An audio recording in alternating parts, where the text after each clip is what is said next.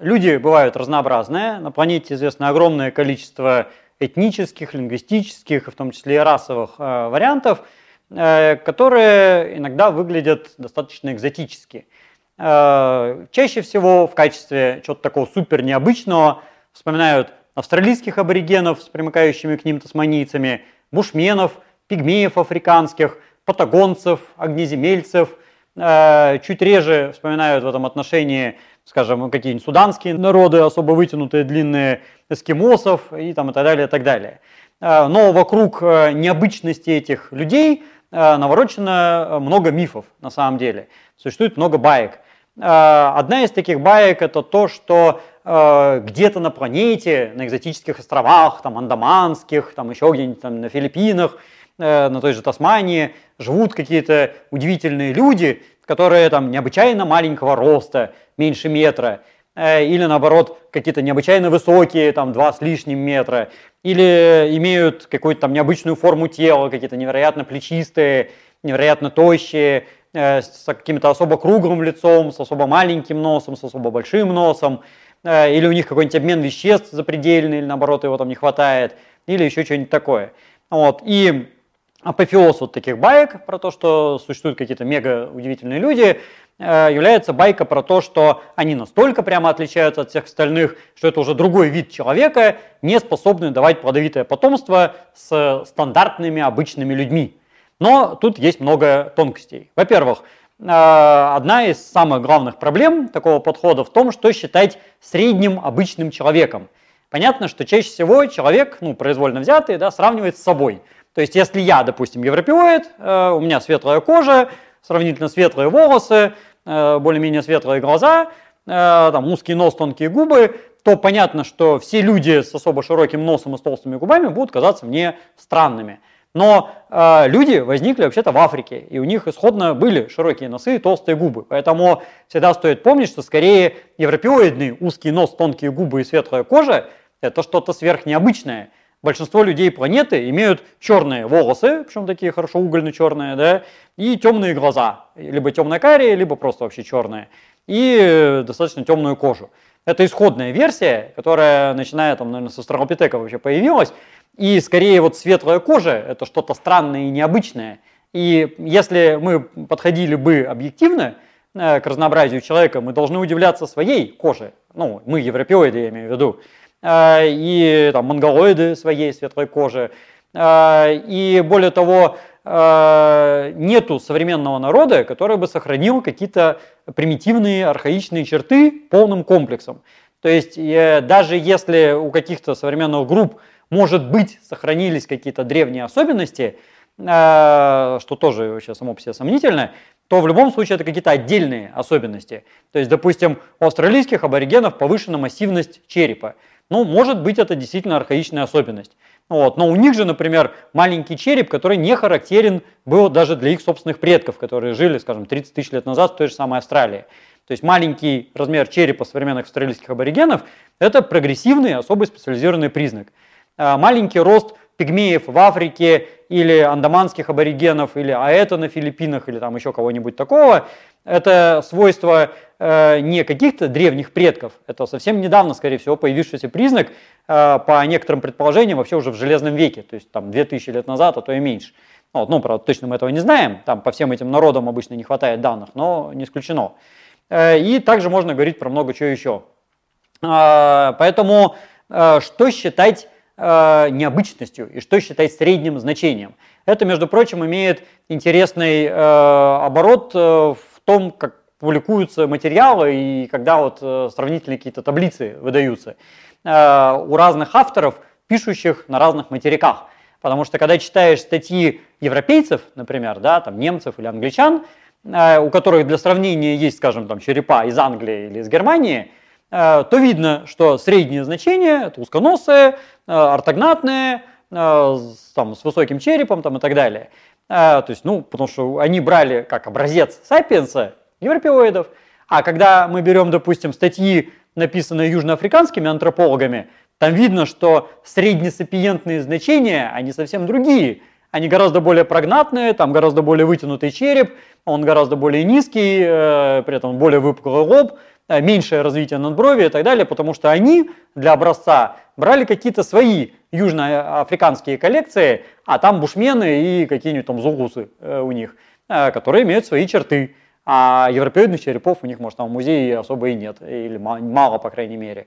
Вот. То же самое и по другим странам. Допустим, если мы будем брать китайские статьи, там в среднем будет неожиданно у сапиенсов гораздо более уплощенное лицо. И таким образом э, вопрос превращается в вопрос о том, что представляет собой вид человека вообще. И когда мы говорим о каких-то необычайных группах человечества, надо помнить, что это часть единого общего целого. И эта необычайность, она иногда бывает действительно зашкаливает очень сильно. Ну, допустим, андаманские аборигены, у них самый грацильный череп и самый маленький череп – действительно по планете, рекордное значение. У тасманийских аборигенов и австралийских самые большие челюсти с самыми большими зубами. То есть да, это действительно рекорд. Вот, но другие особенности тех же самых групп, они не будут зашкаливающие, они будут, в общем, более-менее среднестатистические. Э, и э, тех же самых европеоидов по многим особенностям, как я вот говорил, допустим, по цвету кожи или там волос и глаз, тоже можно рассматривать как зашкаливающие и как экзотические. Вот. Но человечество необычайно многообразно, оно само по себе полиморфно, и поэтому по-правильному мы должны либо э, оценивать изменчивость человека как от и до, допустим, от белого до черного, да, от такого-то количества миллиметров до такого-то количества миллиметров, либо э, более изощренно вводить какую-то поправку, скажем, на численность носителей этого признака. То есть можно ведь и так подойти, в принципе, в статистике это допустимо, э, но Тут у нас э, острая нехватка материалов появляется. Потому что, ну, например, э, ясно, что среди современного населения планеты э, не слабый процент составляют китайцы, да, которые, ясно дело, монголоиды. Ну, их там миллиард с лишним из 8 миллиардов существующих на планете, ну, как минимум одна восьмая, а то и больше. Ну, а если туда еще добавить японцев, там, Индонезию и так далее, там будет э, не слабый такой процент. Но при этом э, монголоидные черепа изучены, на удивление, недостаточно. Э, ну, они изучены, в принципе, данные есть, но, как правило, в общих сводках они не составляют того процента, какой они составляют в реальности. Ну вот. А с другой стороны, довольно регулярно бывает, что какие-то очень малочисленные группы, которых всего там этих бушменов, несколько тысяч человек, может, на планете есть, да, они занимают неоправданно э, большое место в рассуждениях антропологов, э, ну, если мерить все численностью людей. То есть, допустим, те же андаманские аборигены, их там, может, 2000 человек есть на этих островах, а и то не факт, кстати говоря, вот, но все про них вспоминают. Тасманийских аборигенов вообще уже нет сто лет, и тем не менее все у них про них упорно пишут, как будто это живые до сих пор люди. Э, и там те же индейцы, австралийские аборигены, чистокровных уже практически не существует, э, но все пишут упорно про них. А, например, современные какие-нибудь немцы, которые составляют э, огромный процент населения и Европы, и мира в целом вообще на самом деле, они современные именно 20 века не изучены практически вообще, потому что в 19 веке там какие-то материалы собирались, а после злобного Гитлера Э, там антропология вымерла практически. И поэтому современная антропология Европы, современных европеоидов вот нынешних 21 века, это белое пятно. Мы сейчас про современных европеоидов в Европе знаем меньше, чем про андаманских аборигенов, про которых недавно вышла статья по их генетике. Чудесным образом. Ну, по генетике-то, в принципе, и по европеоидам, конечно, выходит. Э, но степень проработки далеко не отражает э, численных вот этих вот соотношений. А, часто это связано еще с тем, что исследователь, он э, считает, что, ну, я, допустим, европеоид, да, э, я живу, ну, вот я конкретно живу в Москве, там, в Подмосковье, и как бы вот до местных европеоидов руки уж в любом случае всегда дойдут. То есть, ну, они же вот здесь, как бы, их всегда можно изучить в любой момент. Вот возьму и изучу. Вот. А какие-нибудь там э, удивительные папуасы на островах, они же, может, завтра исчезнут, их там 2000 человек осталось, и надо срочно их изучить. И на это посылаются экспедиции, туда едут люди, их изучают. И в итоге про папуасов на островах мы знаем, а про европеоидов мы ничего не знаем. Вот. Ну, на самом деле, э, были умные антропологи, ну и сейчас они, на удивление, есть, э, которые эту проблему вполне себе адекватно понимают. И были большие экспедиции и по России, например, да, ну, по СССР, вернее, по России как раз особо не было больших уже, но была большая русская экспедиция, белорусская экспедиция, украинская экспедиция, на Кавказе без конца работали, в Поволжье без конца работали, в Средней Азии без конца работали, в Сибири работали. И э, СССР – это, наверное, самая изученная антропологически вот часть света. Но э, как раз каких-то супер-мега-экзотических групп – на территории СССР, в общем, как бы вроде как и нет. А с другой стороны, может быть, поэтому их и нет, потому что они уже изучены. И какие же они экзотические? То есть те же там чукчи, допустим, с эскимосами, да? Ну, их изучили всех, они все уже описаны, опубликованы. Э, что тут необычного? Они обычные люди, все такие же, как мы, и на том же языке говорят, и в той же культуре, в тех же школах учатся. Ну, вот. А Другая проблема, которая часто в головах просыпается вот при обсуждении такой темы, что э, смешиваются понятия, опять же, лингвистики, этнографии и антропологии. И кажется, что если люди живут на каком-то странном острове в океане, удаленном там от всего, то, наверное, они какие-то сверхнеобычные. И иногда бывает разочарование, когда э, человек, ну, там, не сильно подготовленный, приезжает, обнаружит, что это такие же живые люди, они э, тем же самым питаются, они дышат тем же воздухом и выглядят, ну, не так уж прямо запредельно необычно. Э, и тут мы выходим на то, что при всех своих вот этих экзотических особенностях реальный разброс значений по человечеству, он не такой уж прям большой. Допустим, отличие больших рас э, там, от этих андаманских аборигенов, да, я не знаю, там, европеоидов, монголоидов, кого угодно еще, это в основном там несколько миллиметров, ну, смотря какой размер, понятно, да, но даже для больших диаметров черепных, которые, ну, там, э, допустим, там 15 сантиметров, то там разница по большим расам в средних значений – 1, 2, 3 миллиметра, э, редко больше. Э, ну, для больших диаметров может быть там и побольше, но 5 миллиметров это уже очень большое, большая разница, это прям вообще запредельная. Вот. А для большинства расовых групп это отличие э, либо вообще доли миллиметра, либо там 1-2 миллиметра.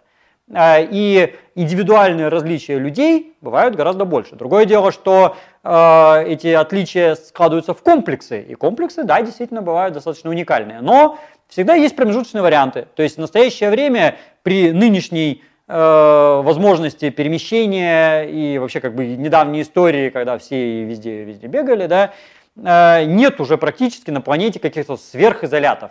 Ну, вернее, есть э, в горах Новой Гвинеи, те же Андаманские острова, э, может быть какие-то группы пигмеев, хотя тоже уже не факт, и может быть отдельные племена в Амазонии. Э, но это вот последние-последние реликты, и тут еще одна проблема возникает, такого черного ящика. То есть пока мы до этих племен не добрались и про них ничего не знаем, они нам кажутся сверхудивительными. Когда мы до них уже добрались, они уже вливаются во всех остальных, и там уже непонятно, где границы. И тогда вроде они уже и не такие удивительные. И э, эта проблема, она впервые была поднята, собственно, этнографами, потому что как изучать обряды условных дикарей? Да, то есть пока мы до них не дошли, у них обряды в первозданном виде, но мы про них ничего не знаем. Когда мы до них дошли, то эти обряды исчезают и преобразуются, и тогда мы уже видим не то, что было, а уже какое-то искажение. Вот. Ну и то же самое касается и антропологии. Но тут э, с антроп антропологом немножко проще, чем этнографом, потому что э, в отличие от обрядов антропология быстро не меняется, и по крайней мере уж человек, если родился он до старости, ну у него генетика уже не изменится, э, и все-таки поколения меняются довольно долго. А, а во-вторых, люди всегда смешивались. То есть не было практически таких ситуаций, когда бы были какие-то супер чистокровные группы, которые вообще там не менялись тысячелетиями. Ну, вернее, были, те же тасманийцы, например, да, вот они 20 тысяч лет практически просидели безвылазно на этой своей Тасмании. А, но в настоящее время таких раз общался. А с другой стороны, а, существование вот таких суперизолятов, тасманийцев, андаманцев, показывает, что даже 20 тысяч лет не хватает, чтобы они вышли на уровень отдельного вида. То, что я уже говорил. А, байка про то, что где-то на планете существуют люди, которые прям вот настолько-настолько экзотичные, что прям вообще другой вид, она не имеет под собой оснований. И практика показывает, что все современные люди, живущие на планете, они, ну, если здоровы физически, да, если у них там каких-то отклонений нет, они вполне себе дают плодовитое потомство с кем угодно, это плодовитое потомство вполне успешное, и чем дальше, тем больше процент населения планеты, ну, такой откровенный, недавно смешанный. Э, и понятие чистокровности в современном мире, оно вообще очень редко когда вообще применимо. Э, ну, оно и во все времена было трудно применимо, а уж сейчас и подавно. Э, поэтому, возвращаясь как бы к исходной теме, экзотические племенные народы есть, но всегда стоит помнить, что, во-первых, экзотичность определяется нашим отношением, и с точки зрения их это мы экзотичны на самом деле. Среднее значение по планете найти крайне проблематично и не всегда имеет смысл, а лучше рассматривать диапазон. И диапазон может быть рассматриваем по-разному – либо просто как бы как констатация факта, что есть такие, есть такие, да, либо взвешенная на численность. И тогда, может быть, и не стоит слишком большого значения придавать каким-то вот там супер уклоняющимся вариантам. Во-вторых, какой бы ни был уклоняющийся вариант, он уклоняется по отдельным признакам, а по другим, ну и по большинству, собственно, никаких хиатусов нет, и одно плавно перетекает в другое, а самые крупные различия укладываются в какие-то там доли миллиметра чаще всего, и весьма незначительные. Э, и в любом случае все человечество представляет собой единый общий вид.